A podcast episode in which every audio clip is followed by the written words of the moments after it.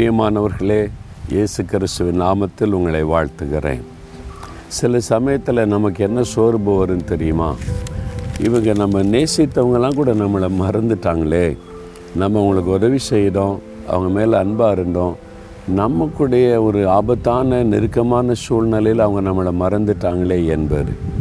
ஆனால் வேதத்தில் நூற்றி பதினைந்தாம் சங்கீதம் பன்னிரெண்டாம் வசனத்தில் கத்த நம்மை நினைத்திருக்கிறார் அவர் ஆசீர்வதிப்பார். நம்மை நினைத்து கொண்டிருக்கிற ஒரு தேவன் நமக்கு இருக்கிறார். அவை நம்மை மறந்து விடுவதே இல்லையா? நீ என்னால் மறக்கப்படுவதில்லைன்னு ஆண்டு சொல்கிறாரு அப்படின்னா என்ன அர்த்தம்? நான் அவனை நினைத்து கொண்டிருக்கிறேன். கத்த நம்மை நினைத்திருக்கிறார் உங்களை அவர் நினைச்சிருக்கிறார். ஆண்டவர் மறந்துட்டார்னு நினைக்கிறீங்களா? எப்படி உங்களை மறப்பார்? உங்களுக்காக சிலுவையில் தண்ணியே பலியாய் கொடுத்திருக்கிறார். உங்களை என் உள்ளங்கையில் வரைஞ்சி வச்சிருக்கிறேன்றாரு. அப்போடைய உள்ளங்கையில் அந்த தழும்புகளுக்கு மத்தியில் உங்களுடைய உருவத்தை அவர் வரைஞ்சி வச்சிருக்கிறாரு.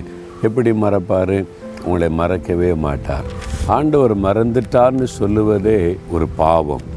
ஆண்டவர் உங்களை மறந்துட்டேன்னு சொன்னாரா? அவர் மறக்க மாட்டார். எப்படி மறப்பார்?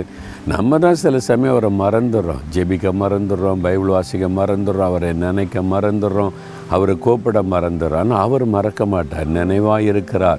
அவர் நினைவாக இருந்து என்ன பண்ணுவார் ஆசிர்வதிப்பாராம் உங்கள் மேலே அவர் நினைவாக இருக்கிறார் இன்றைக்கு ஆசிர்வதிக்க போகிறார் என்ன ஆசீர்வாதம் வேணும்? இன்றைக்கி ஏதோ ஒரு காரியத்தில் என்னை ஆசீர்வதிக்கணும் ஆண்டவர் நினச்சிருக்கிறாரன்னு நினைக்கிறீங்கள அந்த காரியத்தில் உங்களை இன்றைக்கு அவர் ஆசீர்வதிப்பார். சரியா? தகப்பனே இந்த மகன் இந்த மகள் ஆண்டவர் என்னை மறந்து விட்டாரோன்னு நினைக்கிறாங்கப்பா. நீங்கள் அவங்கள மறக்கலை அவங்கள எப்பவுமே நினச்சிக்கிட்டே இருக்கிறீங்க என்பதற்கு அடையாளமாக இன்றைக்கு ஆசீர்வதிங்க. அவங்களுக்கு என்ன ஆசீர்வாதம் இன்றைக்கு தேவையோ அதில் ஒரு அற்புதம் செய்யுங்க அதில் ஒரு விடுதலை கொடுங்க சுகம் கொடுங்க வழிகளை திறந்து கொடுங்க ஆசிர்வதித்து அவளை மகிழ பண்ணுங்கப்பா. இயேசுவின் நாமத்தில் ஜெபிக்கிறேன் பிதாவே. ஆமேன் ஆமேன்.